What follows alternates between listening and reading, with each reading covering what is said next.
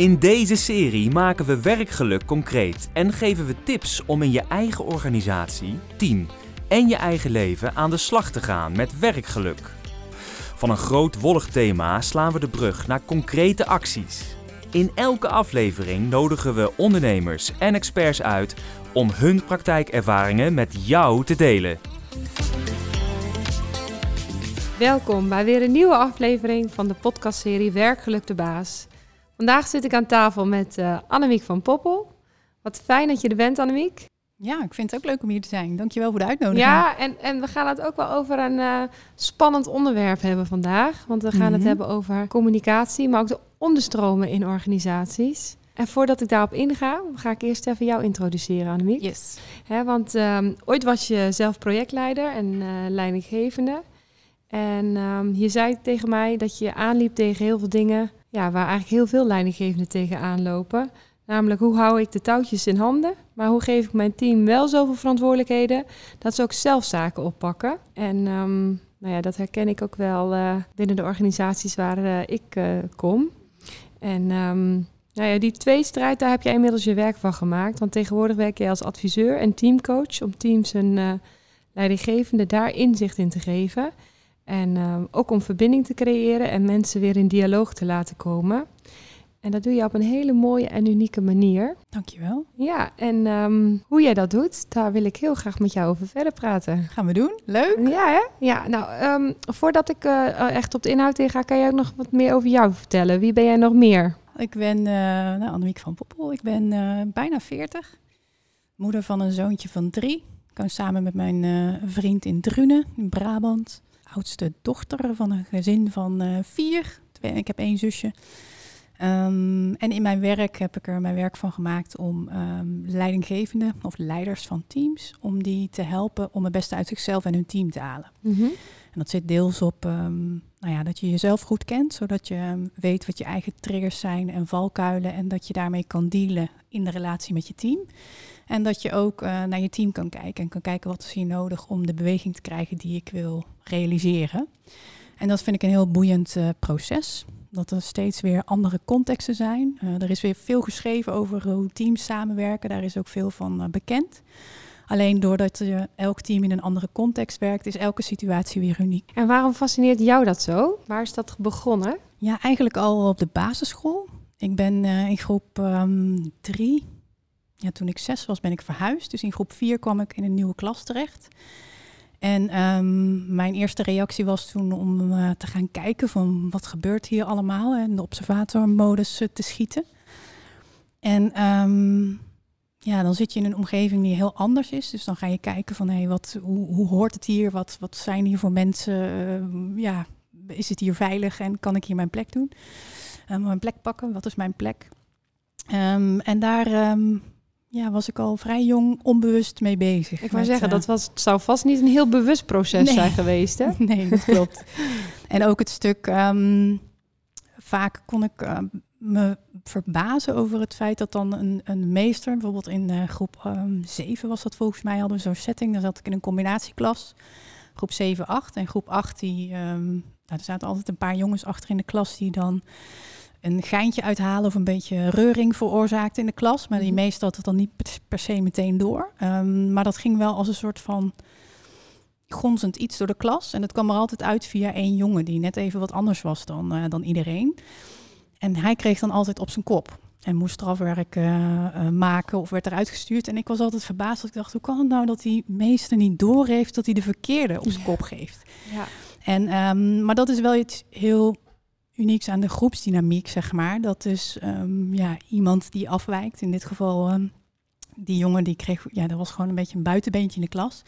Maar dat was eigenlijk een versterker van wat er speelde in de groep. En, ja. um, en andere kinderen wisten dat zo te manipuleren dat ja, hij alle wind ving, zeg maar. Och, Germ. Ja, het was een beetje een treurige situatie, maar wel iets wat me heel diep heeft geraakt en ook wel indruk heeft gemaakt van, oh, hoe gaat dat hier nou? En hoe, ik vond dat heel oneerlijk dat dat zo uh, ging. Ja. Um, en inmiddels snap ik daar wat meer van en kan ik dat wat meer duiden en kan ik ook nou ja, in mijn werk me daarvoor inzetten. Ja, ja want je hebt het nu over de basisschool hè, en hoe, je dat, Ja. hoe dat dan zo gaat en hoe dat dan werkt.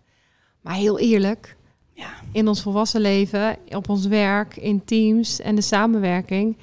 Dat Ja. verandert nooit, hè? Dat Nee. gaat op dezelfde manier. Het is soms niet anders. Ja, hè? Ja. En soms kom je ook mensen tegen nu, nou ja, mijn zoontje is drie. Eh, dus die maakt ook bepaalde ontwikkeling door. En soms zie ik wel eens in groepen en teams waar ik werk, dat ik denk, oh ja, dit is een soort van vergelijkbaar gedrag wat mijn kind ook laat zien. Oh, serieus? En, ehm, Dat zeg je niet dat op, hoop ik.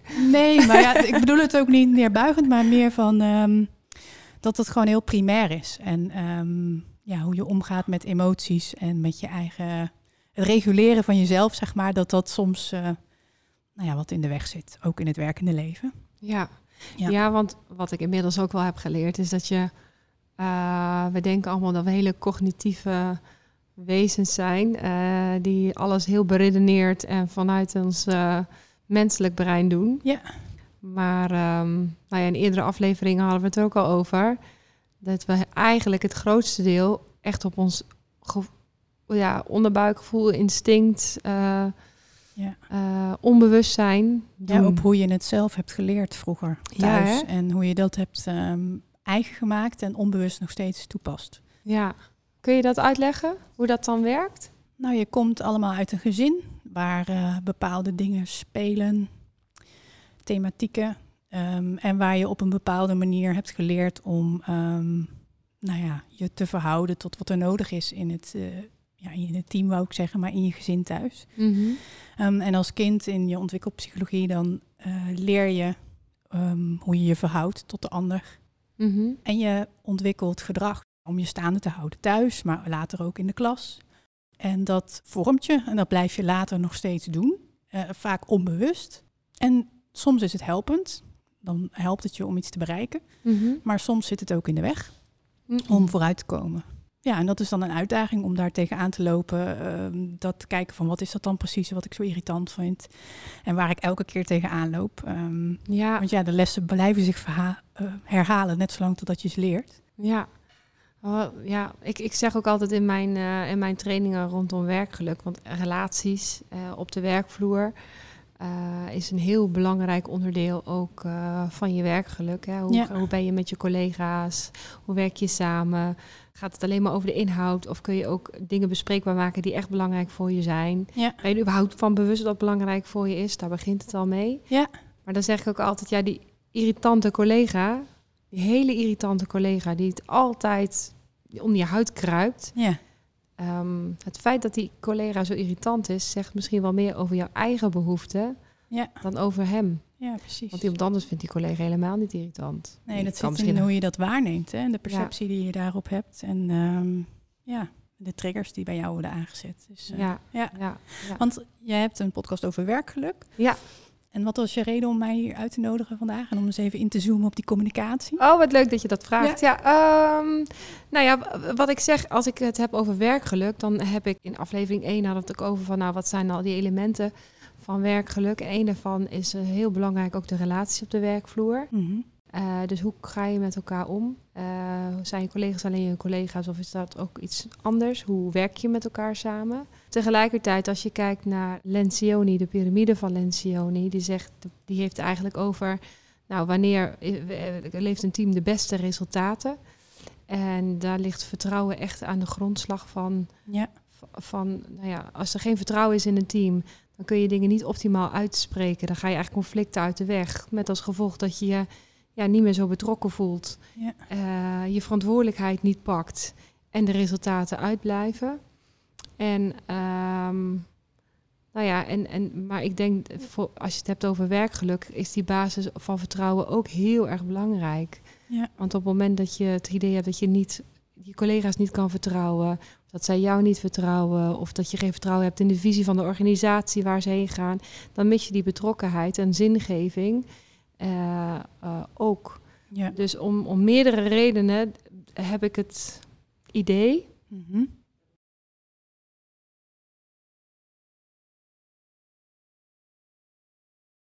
dat juist ook die communicatie eh, en hoe men communiceert essentieel is. ja, precies. En ook in het stuk leiderschap komt dat natuurlijk terug. Herken je dat ook? Ja, dat herken ik. Het gaat over eh, ruimte eigenlijk. En over ehm, is hier ruimte voor mij om te zijn wie ik ben, met alles wat ik meeneem en wat er ook speelt, met wie ik thuis ook ben, want je bent altijd één persoon en je kan niet, nou ja, het kan in theorie wel een deel van jezelf thuis laten, maar uiteindelijk geloof ik daar niet in.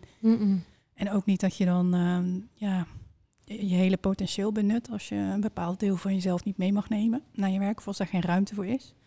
Denk bijvoorbeeld aan uh, nou ja, voorkeuren uh, die je hebt. Nou ja, het stukje inclusiviteit is wel een thema natuurlijk wat, um, wat heel erg actueel is. Van kan je alles meenemen wie je bent en uh, mm -hmm. wat er speelt. En het gaat ook in ruimte van is er ruimte om een afwijkend perspectief te onderzoeken en om met elkaar te kijken, hey, ik heb hier andere gedachten over, of zouden we ook eens dit pad kunnen onderzoeken? Um, ja, is er die ruimte om richting te geven met elkaar en om wat breder te kijken, ook als je een afwijkende stem hebt in, uh, nou ja, over de inhoud bijvoorbeeld, over een case waar het over moet gaan of niet. Ik wil zeggen, kun je een voorbeeld geven van hoe dat dan werkt? Nou, ik heb wel een voorbeeld van hoe dat uh, niet werkt, die ik uh, vorige week nog heb gezien.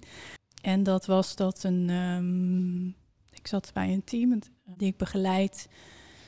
En zij nemen hun samenwerking onder de loep. Dus zij zijn aan het kijken van hoe kunnen we onze rollen en uh, verantwoordelijkheden beter uh, nou ja, naar boven halen, duidelijker neerzetten, zodat we elkaar beter weten te vinden. Mm -hmm. En ook um, nou, hoe kunnen we de samenwerking met de mensen in de keten, waarmee we nog meer allemaal samenwerken buiten ons team, hoe kunnen we die ook verbeteren? En die eerste bijeenkomst ging over het formuleren van het uh, samenwerkingsdoel. Dus wat willen wij hebben bereikt aan het eind van dit traject. En in dat traject werden een aantal teamleden bevraagd van... hey, doen we wel het goede hier? Of mm -hmm. is dit wel de juiste focus die we hebben? En ik heb vanuit meerdere deelnemers daarop een reactie gezien...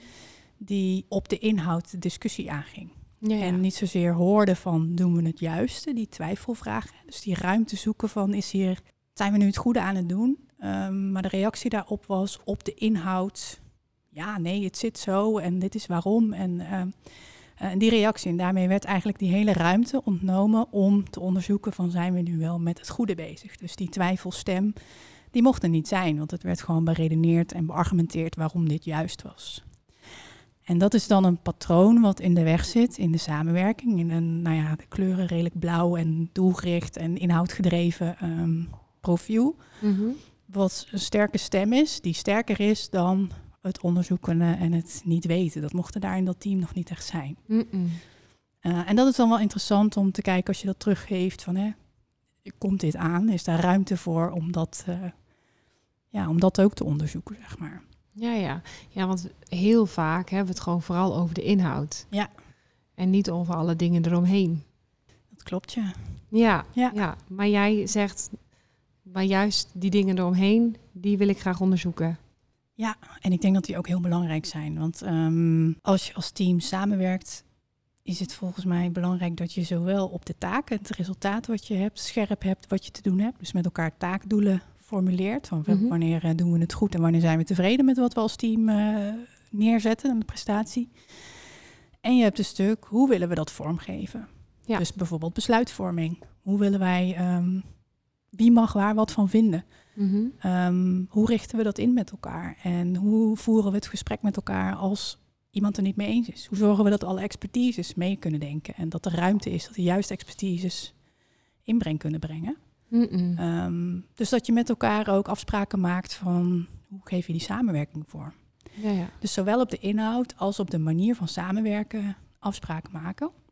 Want anders zie je vroeg of laat dat mensen afhaken en uh, nou ja, nee zeggen of ja zeggen en nee doen. Mm -hmm. um, dat is een van de vormen. Je kent uh, Deep Democracy met de sabotage ladder. Ja. Dat zijn wel... Um... Ja, die ken ik wel, maar misschien moet jij heel even uitleggen wat uh, Deep Democracy inhoudt. Ja, ja Deep Democracy is een uh, methode die um, je kan gebruiken om besluitvorming in groepen, om die soepel te laten verlopen. Mm -hmm. en ervoor te zorgen dat alle perspectieven in de groep meegenomen worden. En um, dat er wanneer een besluit wordt genomen, dat um, nou ja, ook de mensen die misschien nee zeggen, die het er niet mee eens zijn, dat onderzocht wordt van hé, hey, wat heb jij nodig om hier wel in mee te kunnen? En om wel de richting die we opgaan, want er is besloten, we gaan die kant op, we gaan optie A doen. Ehm, dus het wordt helaas geen optie B. Maar wat heb jij nodig om wel mee te kunnen bij optie A? Ja, ja. En soms is het alleen maar eventjes ruimte om te zeggen... ik ben het er niet mee eens en ah, ik vind het ook eigenlijk wel prima. Een beetje zo borrelen. Mhm. Uh, maar het kan soms ook wat uh, standvastiger zijn en dat er echt nog wat uh, te doen is. En Mhm. dan raak je de onderstroom. Dan moet je met elkaar het gesprek aan van ja, dat wat nog niet benoemd is, dat moet dan naar boven komen voor je verder kan. Ja, ja en het, maar ik, ik hoor nu al een stemmenhoofd, maar dat kost kei veel tijd. Als Ja. iedereen daar moet langs gaan om te Ja. vragen, wat vind jij ervan? Ja, je moet het ook niet bij elk onderdeel doen, maar, um, want dan uh, krijg je overal een Poolse landdag bij. Dat is ook niet. Uh, ja, hè, dan kom je tot geen enkel besluit. Nee. Soms moeten dingen ook gewoon... Soms moeten dingen ook gewoon en heb je gewoon een leiderschapsbesluit nodig en is het oké, Bram, dit gaan we doen en uh, Mhm. ja, prima door. Um, maar er zijn ook onderwerpen waar je gewoon wel iedereen bij nodig hebt. En wanneer is het dan heel belangrijk om dat dan wel te doen? Om wel ook echt die stemmen te horen en de methode van deep democracy toe te passen? Ja, als je vooruit wil met elkaar en uh, daar een grote groep mensen bij nodig hebt om de boel in beweging te, te krijgen. Ik had vanochtend bijvoorbeeld een intake met een team die um, ja, werken bij een grote overheidsorganisatie en die um, staan opgesteld voor het onderhoud van, nou ja, ik zit even te denken hoe concreet ik dit kan maken zonder dat het ook meteen uh, ergens toe uh, herkenbaar is. Um, maar die moeten bepaalde dingen onderhouden aan de publieke ruimte. Laat ik hem even zo formuleren. En zij moeten samenwerken met een ander bedrijfsonderdeel in de organisatie. Mm -hmm. En met een hele omgeving. Dus Mhm. met gemeentes, met uh, natuurbehoud, al dat soort partijen. Mm -hmm. Uh, dus best wel een complexe om, uh, omgeving. En bij hen is de vraag, uh, waarbij allemaal verschillende expertises zijn. En ook verschillende zienswijzen. Mm -hmm. Want wat voor iemand die met een technische achtergrond daar um, voor heel belangrijk kan zijn, is misschien anders voor iemand die de belangen van de omgeving behartigt. Ja, absoluut. Dus die kunnen soms in strijd zijn met elkaar. En um, als je dus met elkaar een besluit moet nemen over een van de onderwerpen in zo'n project, of in een plan wat je aan het schrijven bent, of in een aanbesteding die je aan het vormgeven bent, dan wil je wel alle gevolgen van die perspectieven wil je zien. En dat is dan typisch zoiets waar je even goed met elkaar bij stil moet staan. En dus ook interessant is om te kijken van welke expertise als een team gelijkwaardig is aan elkaar. Uh, want iedereen brengt inbreng vanuit zijn eigen expertise. Hoe maak je dan een besluit? Ja, ja, ja. En is daar dan een, iemand die dat aftikt? Of kun je dat besluit dan met elkaar nemen, zeg maar, als iedereen gelijkwaardig is aan elkaar? Ja. Ja, en mijn ervaring is ook in verandertrajecten, zeg maar, dat het ook juist goed is om aan het begin, zeg maar, die gesprekken te voeren en mensen Ja. er op tijd bij te betrekken. eh, om sabotagegedrag uiteindelijk aan het einde te voorkomen. Ja. En met sabotagegedrag bedoel ik mensen die hun kont in de krip gooien of niet mee willen of juist Ja. tegenovergestelde gaan doen of Ja, hard gaan schreeuwen. Ja. Ehm, maar ik merk ook wel dat we in verandertrajecten, als we door willen, graag besluiten willen nemen. Ja. Dat we ook wel heel snel geneigd zijn om af te gaan op degene die het hardst roept. Ja. En dat Ja. het ook wel makkelijker is. Ja, die stemmen die hoor je toch wel. Ja. Ehm, maar de stemmen van de mensen die wat minder hard roepen... of die misschien het even nodig hebben om het even te laten bezinken... en die niet meteen tot een besluit kunnen komen of tot een mening... Mhm. Ehm, ja, het is interessant om dan te kijken... wat heb je in een samenwerking nodig om toch wel een gedragen besluit te hebben. Mhm. Want anders ga je door, maar uiteindelijk word je daar op de lange termijn word je ergens teruggefloten. Ja. Omdat je, net als wat jij zegt in het begin, die ruimte creëren... dat zorgt voor versnelling als je wat verder onderweg bent met elkaar. Ja, ja, dus daar in het begin echt de tijd voor nemen. Ja. En dan kost het inderdaad misschien wat meer tijd. En je moet het wel leren, want vaak is het iets, we leren dat niet in een opleiding uh, hoe je zoiets moet doen. En leiderschap is, nou ja, soms zit het in opleidingen, in trainingen en cursussen, maar het is niet echt iets wat, wat getraind wordt. Nee. Um, en wat je meekrijgt heel bewust. En, maar wat wel heel erg remmend kan zijn, of juist versnellend als je met elkaar een beweging wil neerzetten. Nou ja, nou ja sterker nog, uh, ik denk dat we bij leiders ook vaak impliciet verwachten dat zij de besluiten nemen, Ja. het goede voorbeeld geven, knopen doorhakken, uh, misschien wel minder uit handen geven, maar heel veel zelf willen doen. Ja. Als, want dan gebeurt het goed. Ja. Uh, en, en dat staat eigenlijk, volgens mij, haaks op de, Ja. het, het samennemen van het besluit en daar echt tijd voor nemen ook. Ja, het is een bepaald type leiderschap. Hè? Dat is Uh, weet je, de autocratische leider die zegt: Oké, we gaan deze kant op, deze richting met z'n allen. En heel scherp hebt en die mee kan nemen. En dat kan heel efficiënt zijn in een bepaalde Mhm. situatie. Als je bijvoorbeeld aan het reorganiseren bent, is het heel fijn als je zo iemand eh, hebt staan die gewoon zegt: En dit is het, bam, we gaan dit doen. Mhm. Ehm, terwijl als je wil bouwen met elkaar en creëren met elkaar, ehm, ja, is het fijn als er wat meer ruimte is voor die inspraak. En ehm, ja, dus het is wel dienend en het moet ook, zeg maar, de situatie van het team moet het ook eh, inpassen. Ja, Het is niet zo dat dit voor alles de oplossing is, want dat, nou ja, dat is het niet. nee. Nou ja, en jij was ooit zelf ook leidinggevende. Ja. En eh, ik, ik, eh, ik, in aanloop van deze, nou, deze podcast heb ik even online wat speurwerk gedaan. en toen kwam ik ook één stuk van jou tegen. Eh, dat jij namelijk ook zelf ooit een manager was die graag touwtjes in handen hield. En, ehm, en je schrijft dan ook, als ik maar vaak genoeg laat zien wat er moet gebeuren, dan doen mensen het wel. Sterker nog, Ja. het liefst deed ik alles zelf. Want iets uit handen geven eh, vond ik erg lastig. Dus ooit was jij Ja. ook juist zo'n manager Ja, die weinig uit handen gaf. dat klopt, ja. En hoe heb jij dat dan, hoe heb jij dat dan geleerd te doen? Mm, ja, door te ehm, voelen, hé, hey, dit werkt niet zoals ik het nu doe. Dus er moet nog een andere optie zijn. En gaan onderzoeken wat is mijn eigen voorkeur in nou ja, hoe ik samenwerk met teams. Mijn wat vind ik van leiderschap? Dat stukje. Dus ik ben totaal niet wat we net zeiden van iemand die voorop loopt en die zegt: hé, hey, deze kant op. Oh. Ehm, dat is ook interessant. Dus je deed dat wel, maar Ja. eigenlijk paste het niet bij je. Nee, en dat werkt ook niet. Want ik had er zelf ontzettend veel last van. Het team kwam niet in beweging, omdat ik een soort kunstje aan het doen was, onbewust hè, van het beeld wat ik in mijn hoofd had van een leider. eh, die dus altijd het goede antwoord heeft en de weg weet. Maar ja, dat hoeft helemaal niet. En zo zit ik als persoon ook niet in elkaar.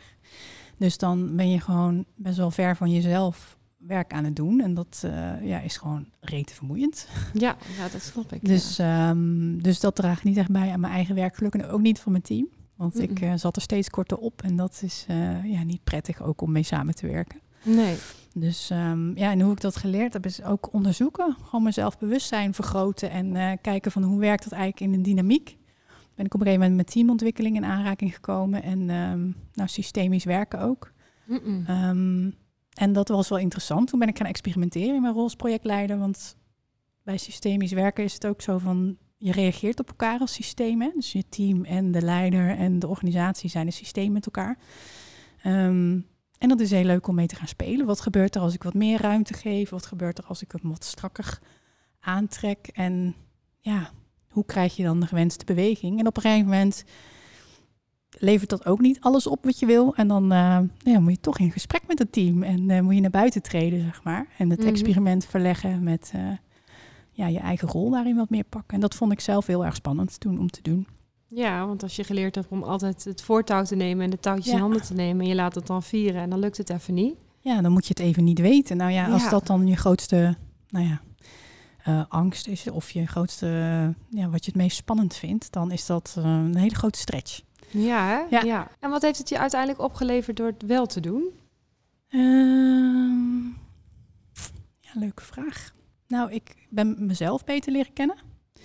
Dus ik heb mijn eigen nou ja, onderzocht. Hoe kan het dat ik dat zo doe? En waar komt dat dan vandaan? Dat zo die behoefte aan controle hebben en het spannend vinden om die ruimte te laten ontstaan. En wat dat bij mezelf is, is dat ik het. ehm, ehm, ik ben wel echt een enorme fixer. Dus ik wil graag dingen oplossen. En dat Mhm. vind ik heel ingewikkeld als het in een groep, tenminste vond ik heel ingewikkeld als het in een groep dan, ehm, ja, als er onduidelijkheid is of als er geen richting is. Of Mm-mm. daarmee zijn, zeg maar, met het niet weten. Dat ehm, vond ik ingewikkeld. En hoe begeleid je dan een groep? Als, als dan iedereen naar je kijkt en dan denk je, oh ja, en nu? Ja. Eh, ik weet het ook niet. Ja, gaan we hier met z'n allen zitten niet weten? Ja, dan komen we ook niet vooruit. Dus ehm, Mm. waar ik naar ben gaan zoeken is ehm, tools om dan toch een proces te begeleiden om in het niet weten te zitten, zeg maar. Ja, ja. En dat is Deep Democracy voor jou, Onder andere, ja. onder andere. ja, precies. Ja, mooi. Ja. Ja.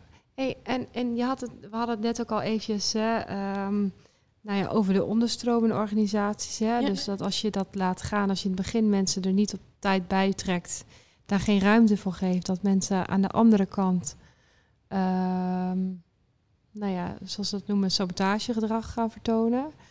Ehm, Kun je daar wat meer over vertellen? Ja, dat kan. Sabotagegedrag is ehm, eigenlijk wanneer mensen afhaken. Mhm. Uh, alleen dat niet heel openlijk laten blijken, maar indirect. En um, er zijn verschillende vormen van sabotagegedrag. Um, het kan bijvoorbeeld zijn een, een, grapje maken, een sarcastisch grapje maken. Mhm.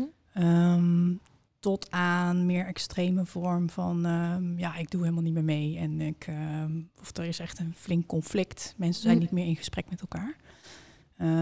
en daartussen zitten nog een aantal gradaties. Um, zoals bijvoorbeeld vertragen, om vragen gaan stellen terwijl je eigenlijk geen vraag hebt. Oh ja. Um, maar wel de boel een beetje lopen rekken, zodat het niet doorgaat in de kant waar je wil dat het heen gaat. Mm -mm. Um, roddelen is ook een vorm van sabotagegedrag. Van, dat je bijvoorbeeld in teams over elkaar gaat roddelen of uh, over individuen. Ja, ja. wat dan niet openlijk wordt uitgesproken, maar wel zo aanwezig is. Mm En dat zit gewoon ontzettend in de weg. En dat bepaalt ook in de groep dat de. Ja, nu wordt het een beetje een abstract verhaal, conceptueel. Ik weet niet of je die kant op wil, anders moet je ook maar even zeggen. Nee, ik, ik, ik, ik volg hem nog goed. Ja, precies. Oké. Want in een team heb je vaak. Um, ja, dan kom je met de roltheorie uit. Je hebt individuen. Um, dus een team bestaat bijvoorbeeld uit tien mensen. Mm -hmm. En die tien mensen die nemen allemaal zichzelf mee. Mm -hmm. En als je dan iets wil gaan doen in een team, je wil ergens na, naartoe werken naar een bepaald doel, dan is het zo dat al die tien die mensen vinden daar iets van. Ja. Nou, de een denkt, yes, gaan we doen. Die is uh, mm -hmm. groen geladen. En de ander denkt, ik weet nog zo net niet. Die, die is meer, neigt meer naar rood. Uh, en de balans... En bij groen is, ik ben voor. Ja. Rood is, ik ben tegen. Groen is, laten we gaan. En rood is, um, ja, hakken in het zand. Ik heb er niet zoveel zin in. Dus dat zou iemand kunnen zijn die sabotagegedrag uh, vertoont. Vaak heb je dan in een team ook nog bondjes. Dus mm -hmm. je hebt een paar mensen die kennen elkaar privé of die werken al heel lang samen. Um, of je hebt de nieuwe mensen. Uh, allerlei variaties zijn daarin. En um, de verdeeldheid, zeg maar, tussen mensen die over het algemeen genomen uh, yes zeggen en uh, ik heb er zin in. Um, versus de mensen die zeggen, oh, nee, hoeft eigenlijk niet van mij. Die bepaalt of je, want zijn, nou ja, ik beeld hem nu eventjes uit. Twee, de groene mensen duw, um, duwen vooruit. De rode mensen die duwen tegen eigenlijk. Mm -hmm. En uh, nou ja, de verdeeldheid tussen die twee uh, kleuren en bollen die bepaalt of je vooruit gaat of dat je op je plek blijft of zelfs achteruit gaat. Mm -hmm. En dat is leuk om in je team te kijken van hey, um, per onderwerp wat je inbrengt of waar je op vooruit wil, zeg maar. Uh, hoe is die verdeeldheid in mijn team? Mm -mm. En het is zo dat die niet altijd, nou ja, dat jij niet altijd groen geladen bent of altijd rood. Dat kan per onderwerp ver verschillen. Mm Uh, dus daar zit ook veel variatie in. En hoe kom je daar dan achter wat er dan speelt? En of iemand voor ze tegen is of sabotagegedrag gaat vertonen? Als leidinggevende, hoe zie je dat dan? Ja, je kan het uh, waarnemen aan gedrag. Hoe zitten mensen erbij uh, in het gesprek wat je voert? Okay. Wat voor taal wordt er gebruikt? Wordt er bijvoorbeeld heel veel ja-maar ge geopperd? Of um, zeggen mensen dus ja, doen ze nee? Mm -mm. Houden mensen zich aan afspraken? Uh, dat zijn allemaal hele concrete gedragingen waarmee je in het team kan uh, waarnemen van hé, hey, gaan we vooruit? Of zijn we een beetje heen en weer aan dansen op dezelfde plek? Of gaan we zelfs achteruit? Um, en je kan het ook met het team doen, om met elkaar uh, gewoon eens eventjes te kijken van oké, okay, als wij dit doel willen bereiken met elkaar, um, wat doen we nu dat helpend is om dat doel te bereiken? En wat doen we in ons gedrag om het niet te bereiken?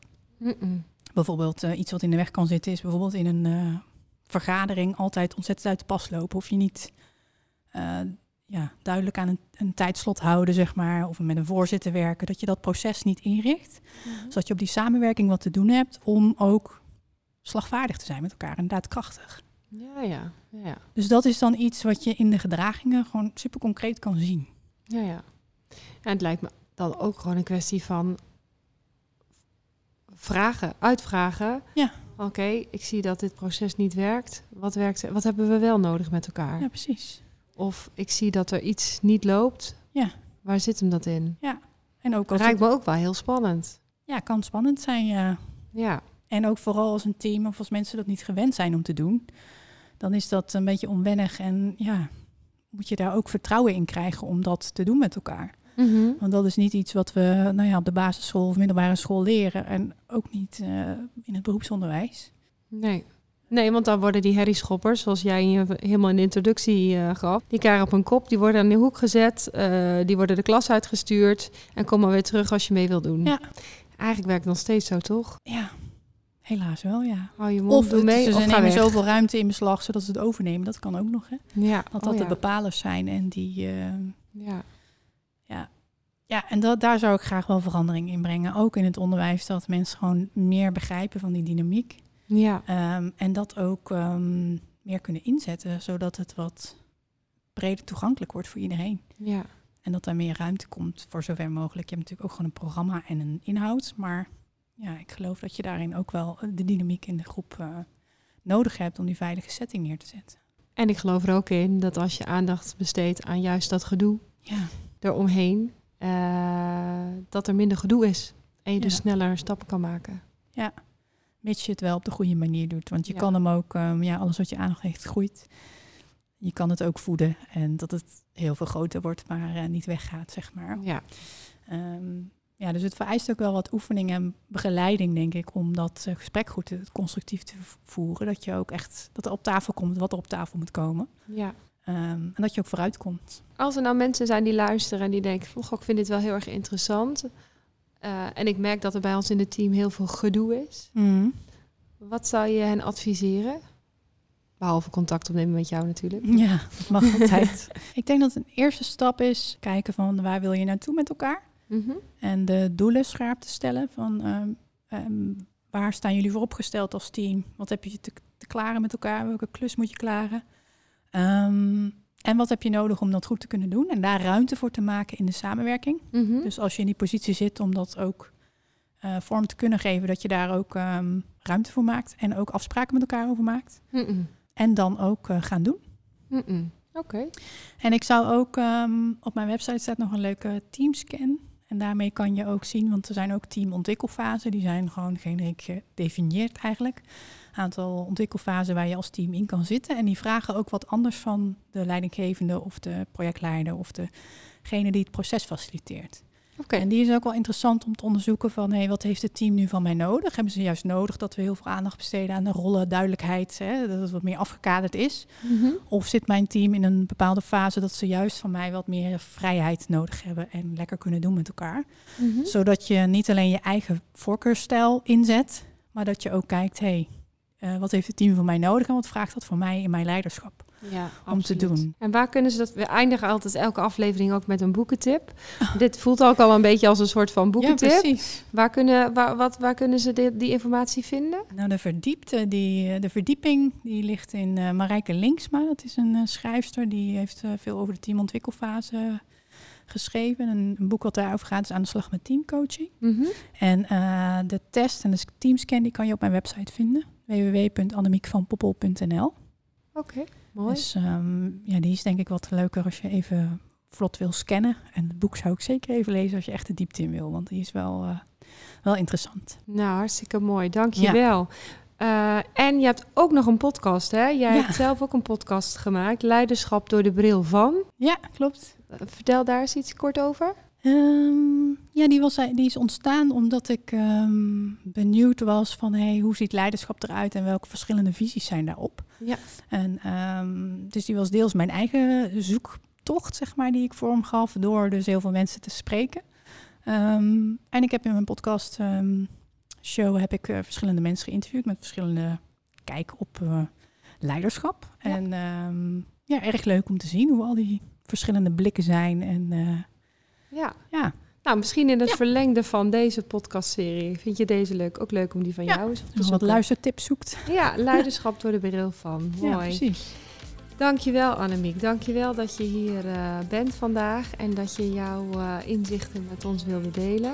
Graag gedaan. Want om de onderstromen hebben we geraakt. eh deep democracy, sabotage. Nou, en volgens mij kunnen we hier nog uren over praten. Ja, van alles voorbij gekomen Ja, vandaag. Ja, Ja. leuk. Ja, dus dank je wel daarvoor. En eh, alle luisteraars, mocht je eh, nog niet eh, geabonneerd zijn, abonneer je dan ook zeker op deze podcast voor meer afleveringen. En like en deel deze aflevering ook vooral met andere mensen. En vind je het leuk om ook een keertje bij mij aan tafel te komen om zelf een aflevering met mij op te nemen? Mail dan naar werkgeluktebaas.fontes.nl Dankjewel voor het luisteren. En Annemiek, dankjewel voor het zijn. Yes, graag gedaan.